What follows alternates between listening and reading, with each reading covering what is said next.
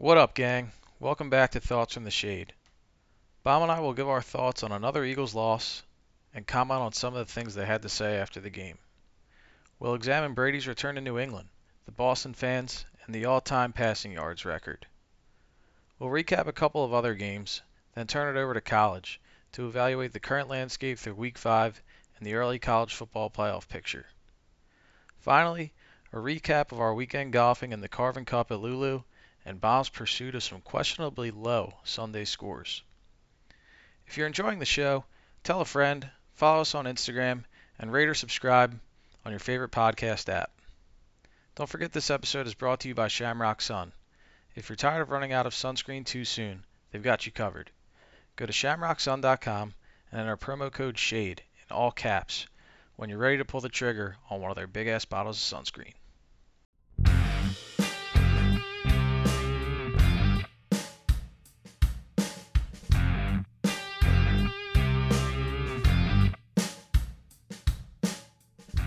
Hello, everybody. Welcome back to Thoughts from the Shade. I believe we're up to episode 12. 12 it is. I'm on the call here with a damaged, battered bomb. You're looking at a guy, eyes aren't wide open, hoodie, looks like he's horizontal. What's going on, Bob? Tough weekend out on the links two day event. You know, we'll get to it later, but uh, take takes its toll on us, us common folk. Did you did you stick around too long after your round yesterday? Is that is that the cause of this this situation that I'm seeing right now? No, I had had a couple pops. Um, nothing nothing too extravagant. Just uh, you know, limited sleep on the weekend. Stayed up and watched Brady's return, which we'll get into in, in a moment. But uh, Another Monday, brother. Another Monday, another Eagles loss. Not as bad as as Monday night, I guess, but certainly wasn't good. not not as debilitating, I guess. That that Cowboys loss was just like the knife in the heart to the season itself. So now it's just kind of I feel like I'm dumb and we're just going to go through the motions for the rest of the year here. But Eagles fall 42 to 30 at the Linc on Sunday to the Kansas City Chiefs and Andy Reid. Good to see him on the sidelines back in Philadelphia. Said he was able to enjoy a cheesesteak, uh, which we called last week. So happy for Andy. Uh, and as you called, Bob, I was laying on my couch watching the end of that game. Half empty stadium half sunny, half in the shade, that that fall setting at the Linc. And you know everybody was headed home with a long face or headed to Xfinity Live to to drink it off. Not much to be excited about. Um, I don't I don't think you caught any of the game. Do you have any any comments or input you'd like to add? Yeah, I didn't catch the game. I was too busy competing at a at a at a at a level uh, much higher than the Philadelphia Eagles in competition. I did, however, get a report directly from the ground. Uh, a guy who was, uh, in some ways, I guess you could say, you know, at the game in in physical nature only. Uh, and the exact quote from from this season ticket holder said, uh, he said, you know, it's the drunkest I've been at a game in quite some time. So that, that's the level of of uh, of of issues that the Eagles have when uh, you know when you miss an entire year of football really from going down there and watching the games live and the product is so bad that you drink yourself into a stupor. It was a beautiful day for it. Sure, it was a great great tailgate, and I feel like all the excitement was probably before kickoff yesterday, and a little bit of excitement uh, with our head coach Nick Sirianni before the game was even played this weekend. Um, I didn't confirm, but I, I thought I heard that he was he was rocking a LeSean McCoy jersey at practice last week uh, in honor of Shady retiring this weekend.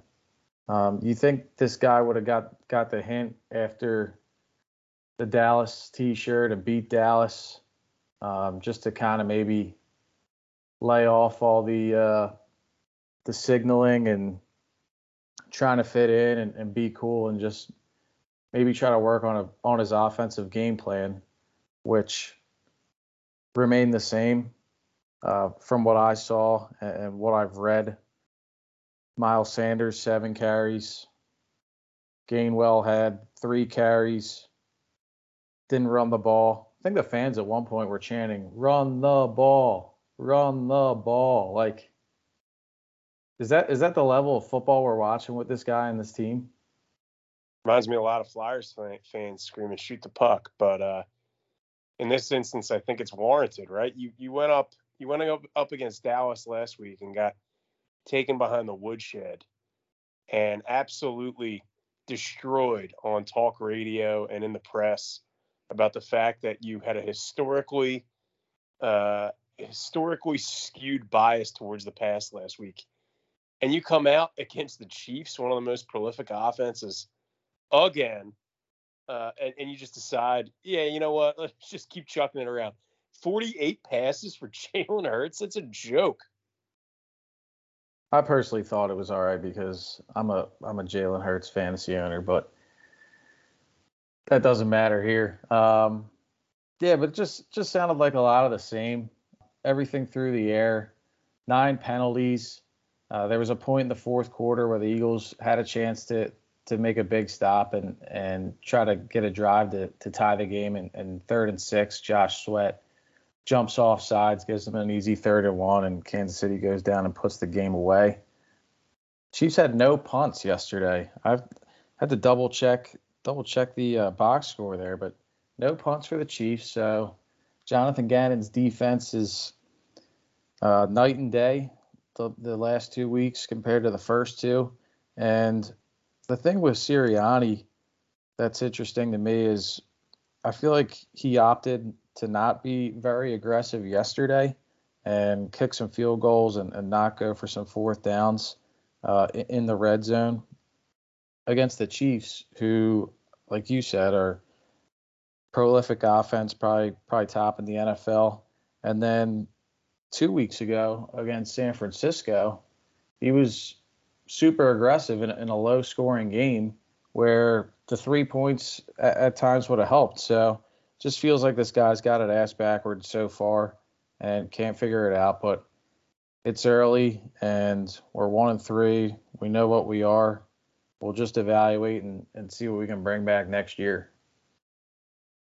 And the good news is, I think Sirianni will still be able to move ahead with the commemorative Andy Reid 100th win T-shirt as uh, as previously designed. So Andy Reid now has 100 wins with the Eagles, 100 wins with the, with the Chiefs. First coach in NFL history to have that. And no doubt, Coach Nick Sirianni has a Gildan designed T-shirt lined up for uh, for his presser this week to honor Coach Andy Reid. Well deserved, Andy. Can we chat a bit about a guy on defense? Yeah, the, the only thing I was going to say, and it's just another recurring issue, is the red zone play. Um, refusal to run the ball. Everything's to the boundaries, and Hurts is running for his life, rolling out and just throwing it away. They, I think they were three for six in the red zone. Obviously, not going to cut it against the Chiefs, but not going to cut it at all in the red zone. What we've seen so far this season, and it's just it's just tough to watch. But what's your beef with uh, with a member of our defense here? We talked a little bit about their corners last week and how these guys all now wear single digit numbers as if it's their Superman cape. And uh, obviously Tyreek Hill had a big game yesterday.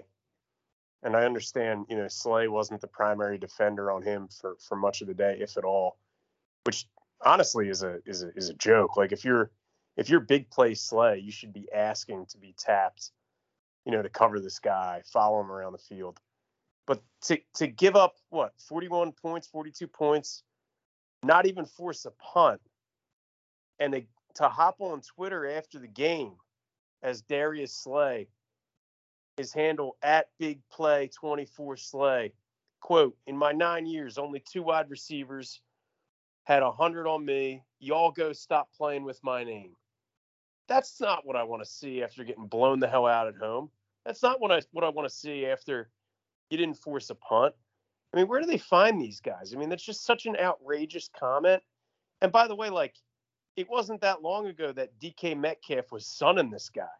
So you know, the, the, the, those those few times that you, in your mind, only gave up 100 yards, like I remember him getting absolutely throttled by Metcalf. So I, I don't want to see that after you just got absolutely crushed at home.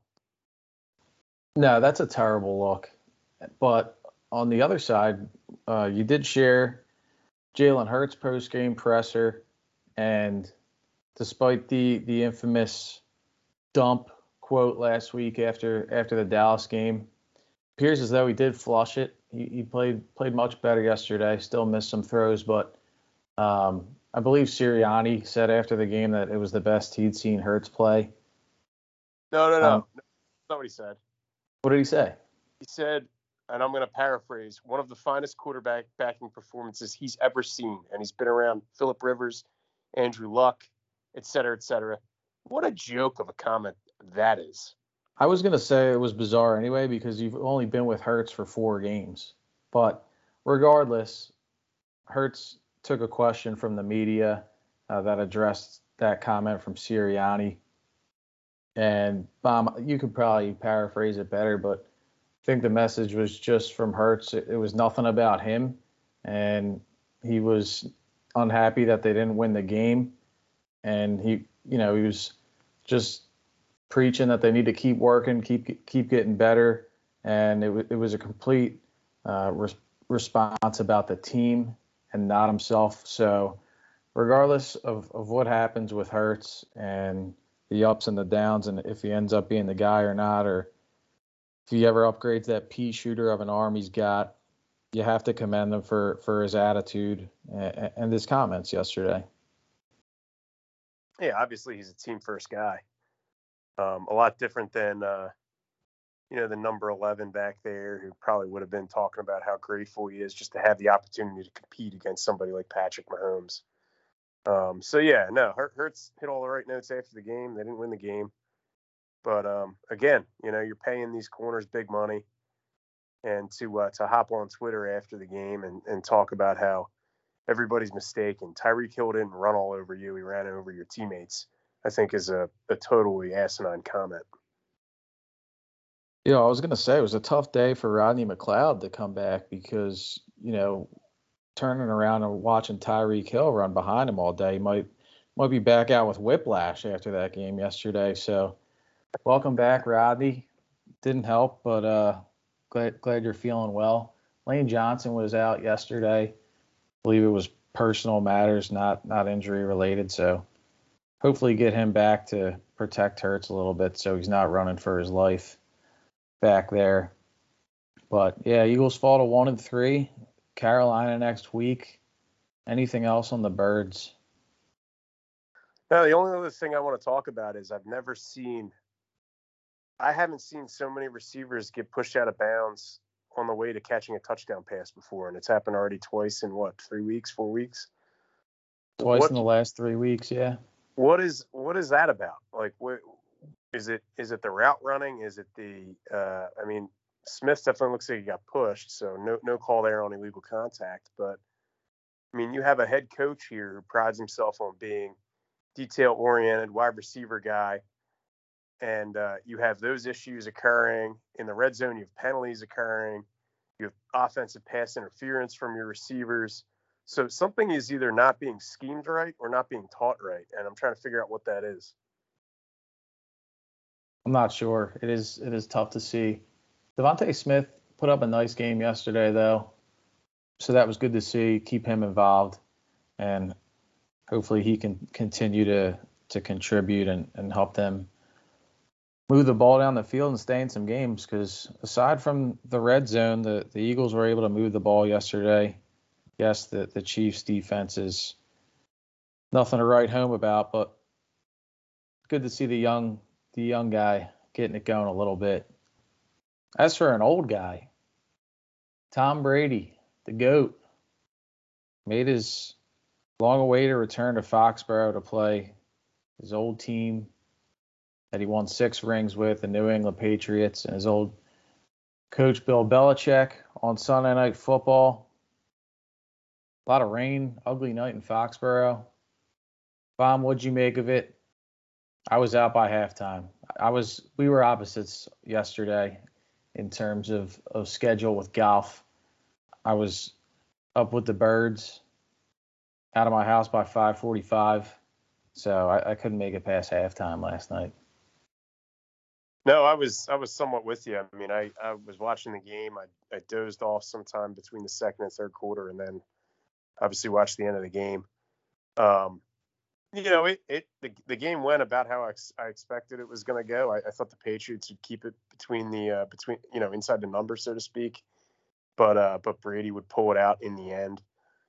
Kind of a crazy finish for them to try to kick a 56 yarder and through those elements. Um, but yeah, I mean, you know, Buccaneers go on the road and get a uh, get a win there. They're they're clearly bouncing back after the the Rams game.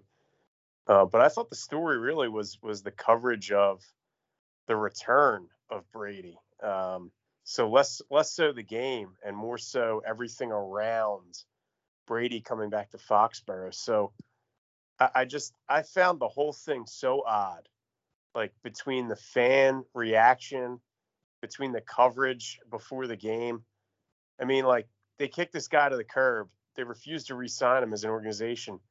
And then you got Robert Kraft going and kissing him on the cheek as if he's like a made man. It's like you could have had this guy in your uniform instead of uh, you know, dopey looking Mac Jones.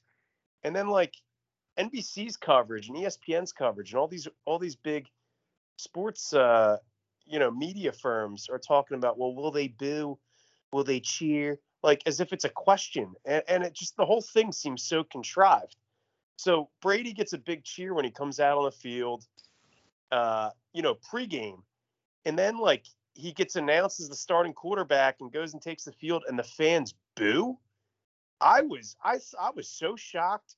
I thought it was super contrived by uh, fake hard ass Boston fans who try to have you know, they're, they're like a little brother to Philadelphia fans and that they think they're hard asses, but they've been so spoiled by winning over the years that they don't know what it's like to really let out a hearty, pain filled boo. That was so disgusting to hear that stadium boo the guy when he came on the field and, and was announced as a starting quarterback of the Buccaneers. It was fake, it was garbage, and I was disgusted by the entire thing and, and I hear nothing about it today from the media. If that was Philadelphia and Donovan McNabb won six Super Bowls and he came back as the starting quarterback of the Redskins, where he went after he, he left the Eagles, and and the fans booed, you would hear about it for weeks. And uh, so, yeah, that's that's my two cents on that. I thought it was disgusting coverage. I thought the fans were disgusting, and uh, really, I'm just totally uh, disheartened by Boston in general. Yeah, they they would have they would have framed the, the Philly fans as the terrible fan base that we are, and all the things in history about snowballs at Santa and eating horse shit after the Super Bowl and all that good stuff. They they would have added that to the list, but I I do find that pretty bizarre. I don't think if I was a Boston fan, I could find a boo in me for that guy ever in my life. I mean, just he spoiled that city for for almost two decades or the better part of two decades. It's unbelievable. Um, and I, I was going to ask you the question. Granted, if McNabb won six rings and came back, but Nick Foles won us one ring. And, and what if he came back? Do you think anybody would be booing at the Linc?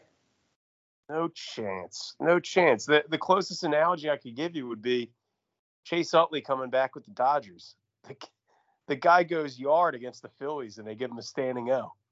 I mean, you know, it's like one of those things where you have a player, a, you know, a superstar player. Now, oh, he's obviously not the superstar Brady is, but a guy who left it all on the field, a guy who, you know, resonated with the fans, a guy who represented the kind of hardworking blue collar fans that, you know, Philadelphia and Boston are supposedly representing. And, uh, and to hear that boo, I just thought it was so contrived. It was just, you could tell they didn't mean it, and it was like you know the the the uh, broadcast acknowledged, oh yeah, they're booing uh, Brady now that he's a fa- now that he's a buck, now that the game's on, as if they're like totally this fan base that's locked into their shitty one and three football team after they just watched Cam Newton play last year. Like, cut me a freaking break. You're gonna boo this guy? That is disgusting. It was like a bad joke almost. You probably felt a little secondhand embarrassment for that fan base because, yeah, I mean, how, how could they sincerely boo the guy that, that spoiled them when when their team since he left has been absolute dog shit. So. Yeah, and I don't even think it was. It definitely wasn't sincere. And then and then NBC throws up these pictures of these fans. Oh, you know, thanks for what he did, but now he's on the enemy. Like as if like as if he went to the Jets. Like if you went to the Jets, right, or the Bills, like they're uh they're a division rival. So all right, like you want to do that, and he left on his own, but you kicked him to the curb. You kicked him to the curb, and he went to the NFC. It, it was just it, it it was such fake tough guy boo. The other funny thing about about that game that, that I did see, and I guess Brady passed Drew Brees for the all-time passing record, and it was it was on a on a weird play in the first half where the refs didn't know where to spot the ball, and I was worried about Al Michaels. I thought, you know, he might have had a stroke or a heart attack depending on where they spotted that ball because he he just kept going. Oh, he he, he might have broke the record. I think he broke the record. He didn't break the record.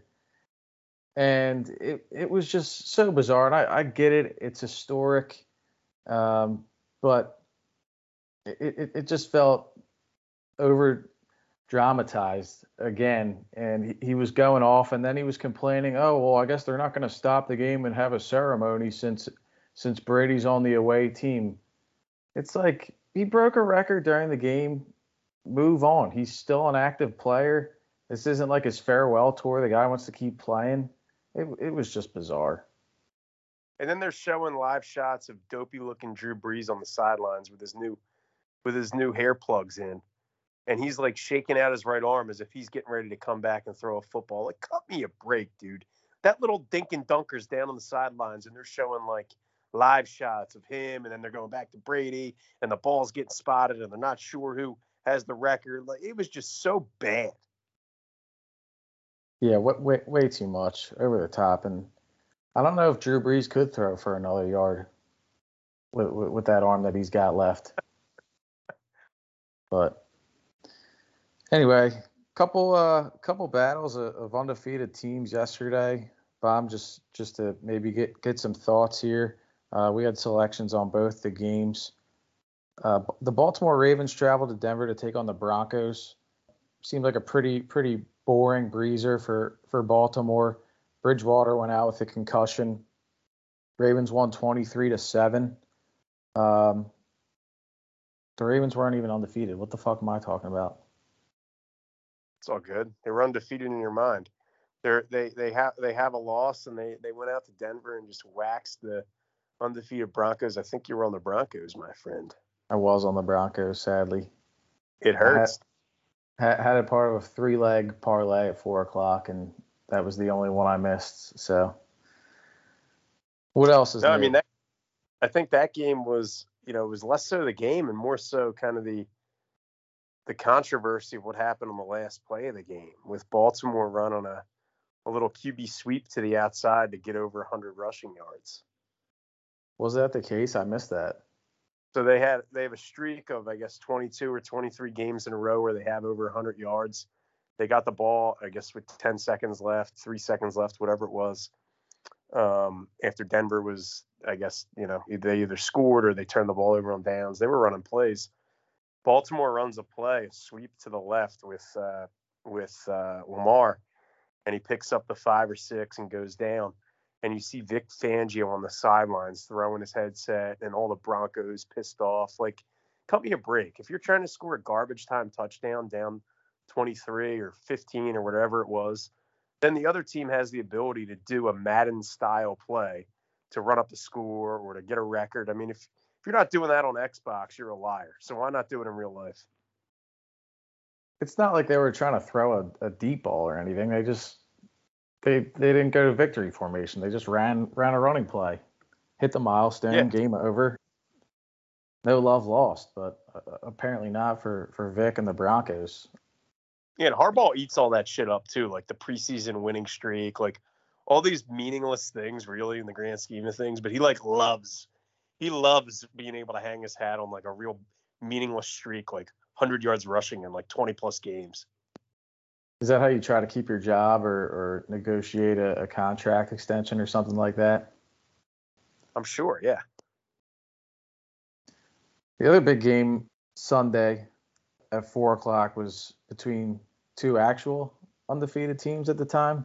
Uh, the Arizona Cardinals went to LA to play the Rams uh, in a battle um, that that probably some some women would have would have liked to tune into there with uh, coaches Cliff Kingsbury and Sean McVay, the the young studs. Cardinals took it to them. I was surprised. I mean, we were on Arizona, but it really wasn't much of a game. Arizona went right down the field early in the game a couple times. Stafford was off uh, pick early in the game that led to more points for Arizona, and they kind of never looked back. So Arizona's at the top of the NFC West. That's a tough division, and the Rams will gather themselves to play Seattle on Thursday night. Um, I don't know if you caught any of this game, bomb, or, or, or what you make of it. Yeah, I mean, just as we said, we were both on the Cardinals classic hangover game from your big, you know, we I think we called it last week the Super Bowl uh, so far of the year for the Rams. They won against the Bucks. You know, for me, all, all that I'm doing here is filing this away in the um, in the memory and saying I'm taking the Rams next time the Cardinals and and Rams match up later in the year. Yeah, that I like that strategy, and the Rams certainly weren't on their on their A game yesterday. Stat like I said, Stafford was bad. The defense was not good, but that Kyler Murray man, he's he's a player. You don't get to see him much here on, on the East Coast with uh, with the TV, and they're not usually a team that's nationally televised uh, on Sunday or Monday night. So I got a good look at him yesterday, and the way he extends plays with his feet, he's really fast, and he's and he's a great great passer. So they got a lot of weapons there, and they're they're in a groove. So that that could be be a fun team to, to see in, in January and, and maybe February that we haven't seen in a long time. Anything else on on NFL Sunday, Bob? Week week four in the books. We're at the quarterway poll for NFL already. No, nothing nothing for me. All right. Well, we had a big college football Saturday too. Started at noon, went till about midnight uh, with with a lot of marquee matchups. Georgia asserted their dominance over Arkansas, blasting them 37 nothing. Alabama blasted Ole Miss 42-21. That game wasn't even close. And your Cincinnati Bearcats with the big win over the Irish 24-13 in South Bend. That was a good call from you there. We had Ohio State get back on track. Blowout win over Rutgers, 52-13. Good pick, G. Um, and then the nightcap, the stripe out in Happy Valley. Penn State shut out Indiana 24-0. And they go to Kinnick Stadium next week to play the Iowa Hawkeyes, the third-ranked Hawkeyes now, off of their big blowout win of his little brother and the Maryland Terrapins on Friday night. Did you catch that game, Bomb? It was awful. I mean, uh, uh, baby Tua, uh, Tango uh, Tango uh, coming into that game, he led the NCAA in fewest turnover worthy plays coming into that game. And I flip it on Friday night and crack open a nice cold beer and throw my money on the uh, on the Terps. And uh, literally, the minute I threw my money on the Terps, Baby Tua was throwing the football to the other team. I mean, that guy looked like the biggest fraud, the biggest bum. I couldn't believe he was a starting quarterback. I said, "Who? What is going on here? Is he the backup? No, he's just a bum." Is he a lefty too? No, that also threw me off. He looked. I guess he was right-handed. I'm looking at him like, well, what is he throwing with the wrong arm? What's going on here? I guess why I'm asking is, what do you make of Iowa go, going into going into next weekend? Well, I don't. I don't think that win convinces me that they're the number three team in the country. He was throwing the ball direct. I mean, if I was playing linebacker for the Iowa Hawkeyes and I had a a white shirt on with black letters and the yellow pants or whatever the hell they were wearing Friday night, I would have picked off a couple a couple footballs here. That that's how bad the throws were. So, you know, I don't want to talk about the next game. I don't want to give a prediction on the next game, but I don't think Iowa is as dominant as that final score would indicate. Right. I kind of figured that. And I thought it was kind of bizarre that that leapfrogged Iowa over Penn State in the AP poll. Not that it really matters, but usually teams jump each other with the same result if if it's a signature win or a close close win against a bad team. But Penn State took care of business, and it wasn't all rainbows and butterflies and pretty, but they didn't give up a point, and they did what they had to do, took care of business. They didn't overlook Indiana, which not much of a team there, but still was a could have been a look ahead spot with with the big game looming this week and we'll see who earns that spot now at number three because I think one and two is is pretty rock solid till till the end of the year. But we wanted to to look back and look forward and, and give ourselves a second chance here on our on our playoff picks for college football. Uh, preseason, I had Alabama, Clemson, Ohio State, and Oklahoma. And Bomb, you had Alabama, A&M, Cincinnati, and I believe Ohio State. That's correct. So through five weeks of this college football season and, and what we've seen transpire, are, are you making any adjustments? Who do you have in your final four come uh, come end of November, early December? Yeah, it's a good question. I, I, feel pretty good about the overall themes that that we identified early in the year. I, I said before the season started that I thought the the Pac-12, the ACC, and the Big 12 would be shut out of the of the playoff. I still believe that. Um, I, I, still think Ohio State is going to represent the Big Ten. Uh, the the Iowa and Penn State uh, resurgence, so to speak, feels a lot like maybe five or six years ago when Ole Miss and Mississippi State were at the top of the rankings for the SEC, and then all of a sudden they were getting knocked off and ultimately didn't represent the SEC in the playoffs. So I think Ohio State wins the Big Ten. Uh, I think Alabama and Georgia come out of the SEC to, uh, you know, to join the playoff, and I think Cincinnati still still uh, wins out and, and joins the uh, joins the playoff as the first group of five team to make the college football playoff. So uh, those are my picks right now as we sit here in early October. Yeah, the Pac-12 I think is cooked after Oregon got upset in overtime by Stanford on Saturday. And the funny thing about that game was they, you know, they gave out the FPI or, or whatever you want to call it, ESPN. They, they give out the percent chance of a win at a certain point in the game.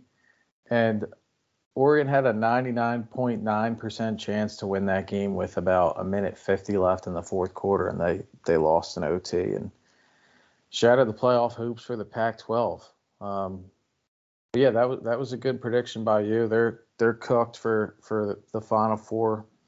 The ACC's cooked for the Final Four. The Big 12's not cooked yet, and Oklahoma's starting to starting to take form a little bit. And they were my pick to win it all this year, which I could go back on, but I'm still going to pick them to make the playoff. I think they're I think they're rounding into form a little bit. I think the rest of the Big 12 is pretty bad, so I think they'll get it done and find their way in there. Uh, I'm with you on, the top two, Alabama and Georgia. I think they'll probably both run the table and play a close SEC championship game, and, and the loser will still still have a spot secured there. And believe it or not, my fourth team, I'm with you. Ohio State will make the college football playoff. Wow. wow. I did not see that coming. It's it's just the same shit, different year. It's I, I just I can see it now. And I was a little I was a little discouraged not discouraged because I don't I don't like Ohio State, but I was a little taken back and, and unsure about them through through the first couple weeks. Um, but they had the big blowout win. Granted, it was Rutgers, and Rutgers isn't terrible, but they've still got a couple more weeks before they play Penn State and Michigan, and I think those are really the, the only two two big tough games that they have left. They might have Michigan State, I'm not positive, but anyway, they have a couple more weeks to get right, and they took the loss early in the year, but it doesn't matter. It wasn't in the Big Ten, and they, they can write that off and run the table and, and get back. And I look at Penn State. Obviously, this this upcoming weekend with Iowa is a losable game, and the same can be said for Iowa. Iowa could lose that game, and then Penn State could go get beat at Columbus at the end of the month. And so, as much as everybody wants to say that the door is open for Penn State and Iowa and Michigan, I won't believe it till I see it. And that was kind of bullshit anyway because Ohio State's loss wasn't in the conference. So they have everything in front of them. If they win out, they'll be in the Big Ten championship. They'll play Iowa or some super lesser team from the Big Ten West, and they'll slip right back into the playoff as they always do. So, Bama, Georgia, Oklahoma, Ohio State. I still got three, three or four alive. Clemson absolutely cooked. Let me ask you something. Well, let's just go through a couple scenarios here. Let's assume Bama and Georgia are in. They, they continue to win out. They play a close SEC title game. Let's assume Ohio State wins out. They're now your one loss Big Ten champion with uh, an undefeated conference record. What happens if Oregon wins out? I don't think that they would be in. I mean, it would depend because what if if Oregon won out, they'd be 11 and 1 or 12 and 1 pack would they be a Pac-12 champ? Pac-12 champion, uh, one loss road conference game. They will have beaten Ohio State at Ohio State. So, do they go in over Ohio State? Do no. they go Cincinnati? Does Ohio State go in over Cincinnati? Would they would the committee look at the one loss Oregon team and the one loss Ohio State team and say, you know what? Guess what? Oregon went on the road. They beat Ohio State. We're going to put them in. Or would they say, as we talked about last last week, this isn't the same Ohio State team. They're rounded into form. I mean, what's your take on this entire scenario? Should it come to fruition? I don't need, I don't think it will come to fruition. I think the Pac-12 is is not good. I think Oregon we'll probably lose another game at some point.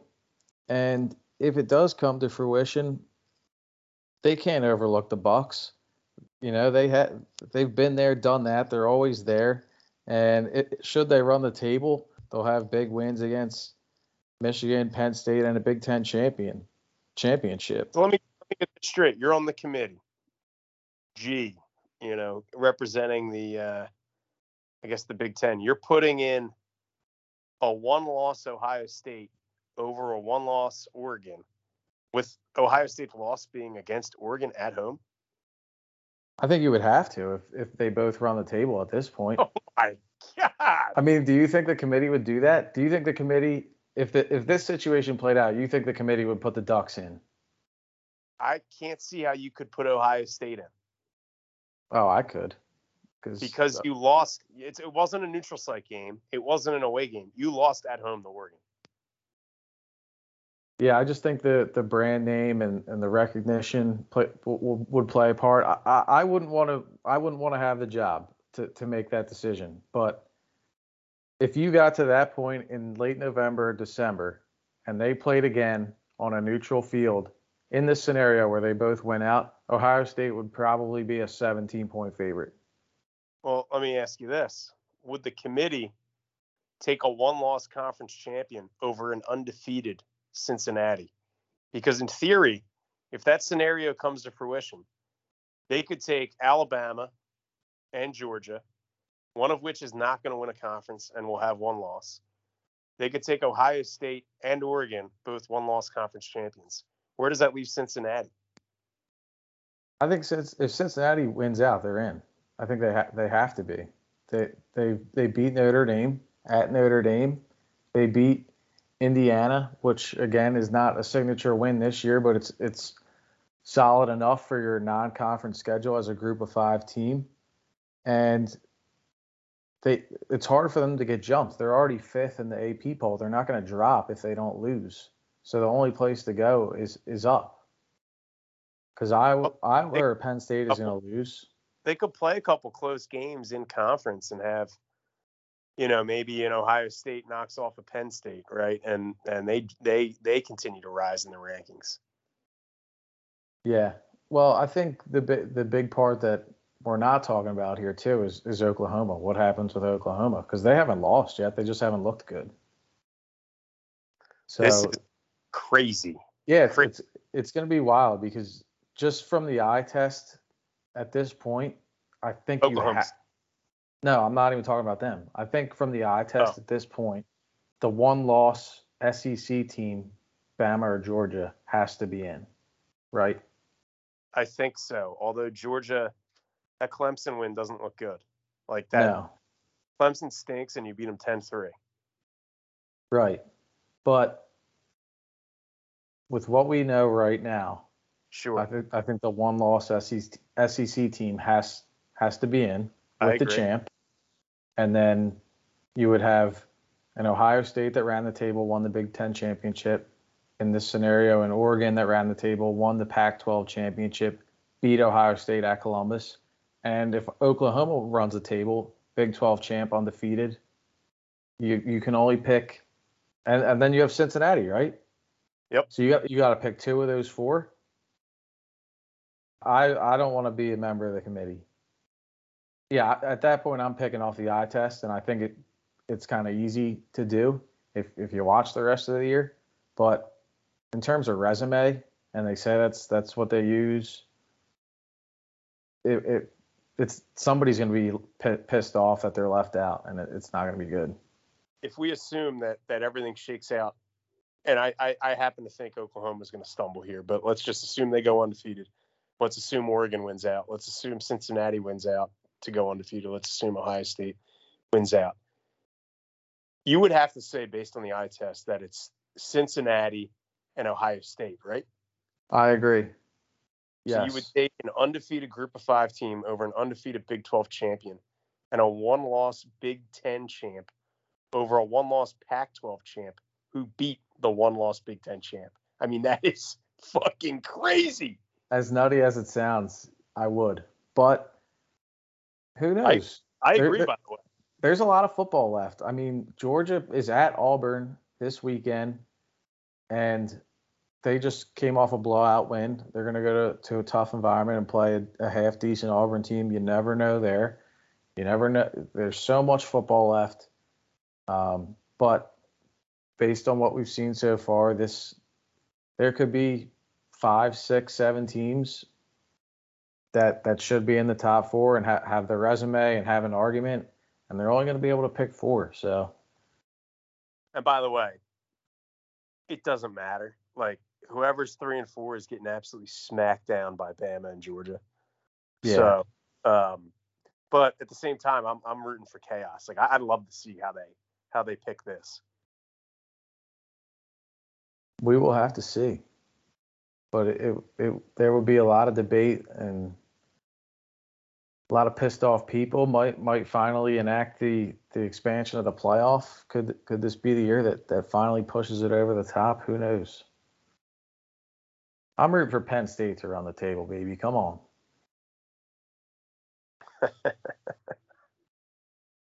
I just I just don't see it. Anything else on, on, on college? No, that's all I got.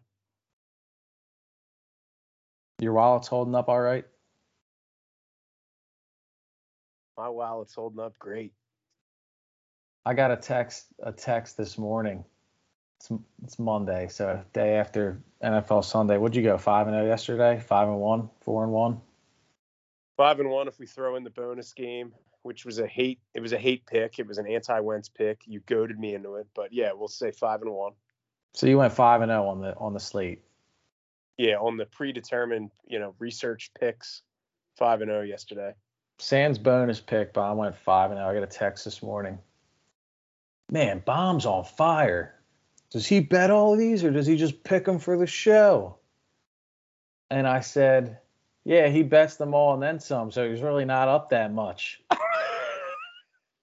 yeah, the issue is I don't stick to just these picks. I bet like the entire board. Incredible. But yeah, the, the, the people are noticing. Bomb's hot. And we'll look to continue that later this week uh, on our next edition of Fade the Shade. But I don't think we have we have anything else on on football. But it was a great weekend of golf had at Lulu Country Club. Two beautiful weather days aside from Sunday morning. The fog was unbelievable. It was a tough drive in and teed off at 8:30 on Sunday as well as Saturday and probably had fog for first 3 4 holes. It was tough, but I guess that's what you get when you play like shit on Saturday and, and you're going out early on Sunday. But good times were had. Uh, no cash made for, for me and my partner, but that wasn't the case for you, Bomb. We, we played well together, or you played well when we played together Saturday, and you went into Sunday sitting in what tied for fourth or fifth in contention, and we were seven under uh, Saturday coming into Sunday. Seven under net Saturday coming into Sunday, and we were rooting for you from the clubhouse and and from my couch when I got home. I was checking the leaderboard. You guys were up, you were down, you were down. I was getting a little concerned, but somebody had a strong finish. You finished in the money. Why don't you why don't you give us the rundown on, on the finish and how you made out?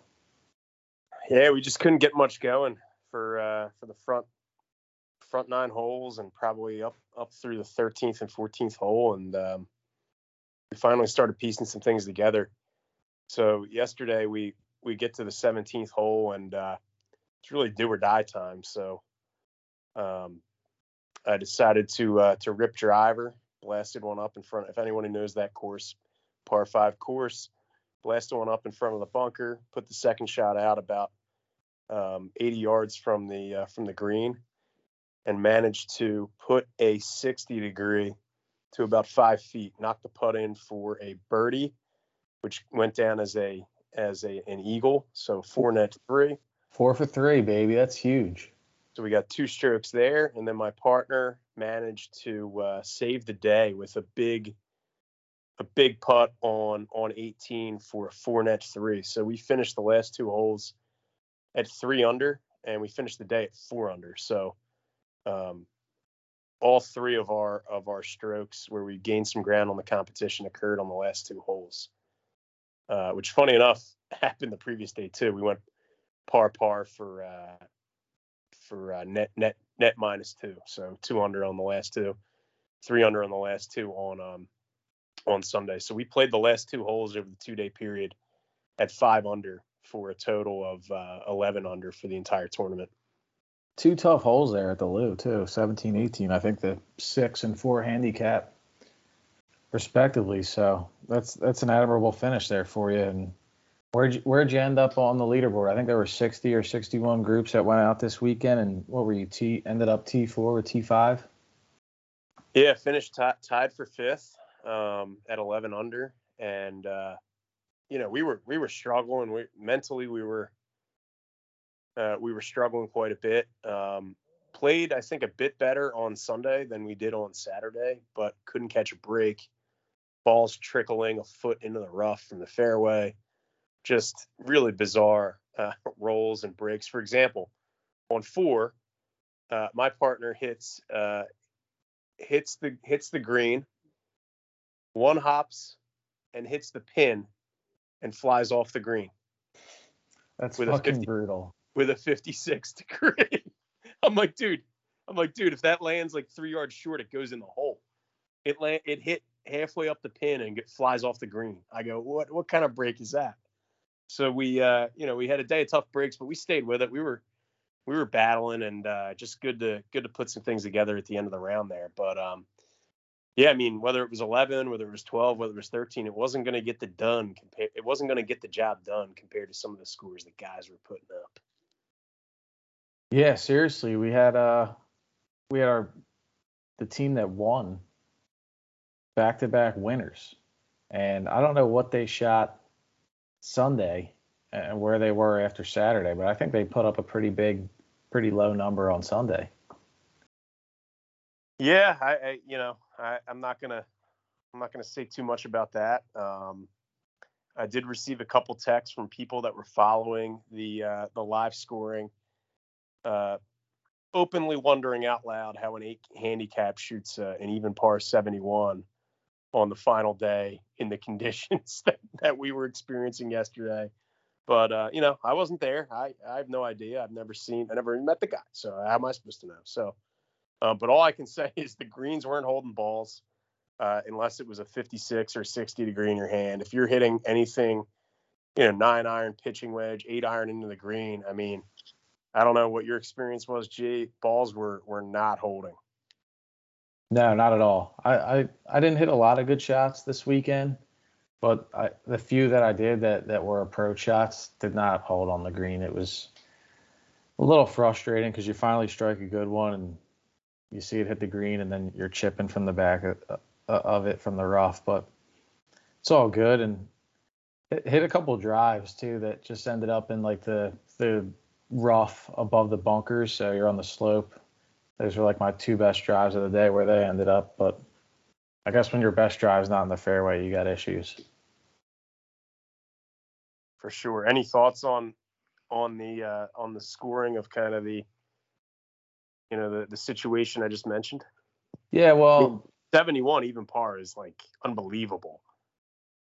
Yeah, especially on Sunday, I have an event where you there's like three three grand off for grabs in first place, two grand, whatever it was, some some some decent change, right? And you know, I'm a little more skeptical of the the group that finished in second place.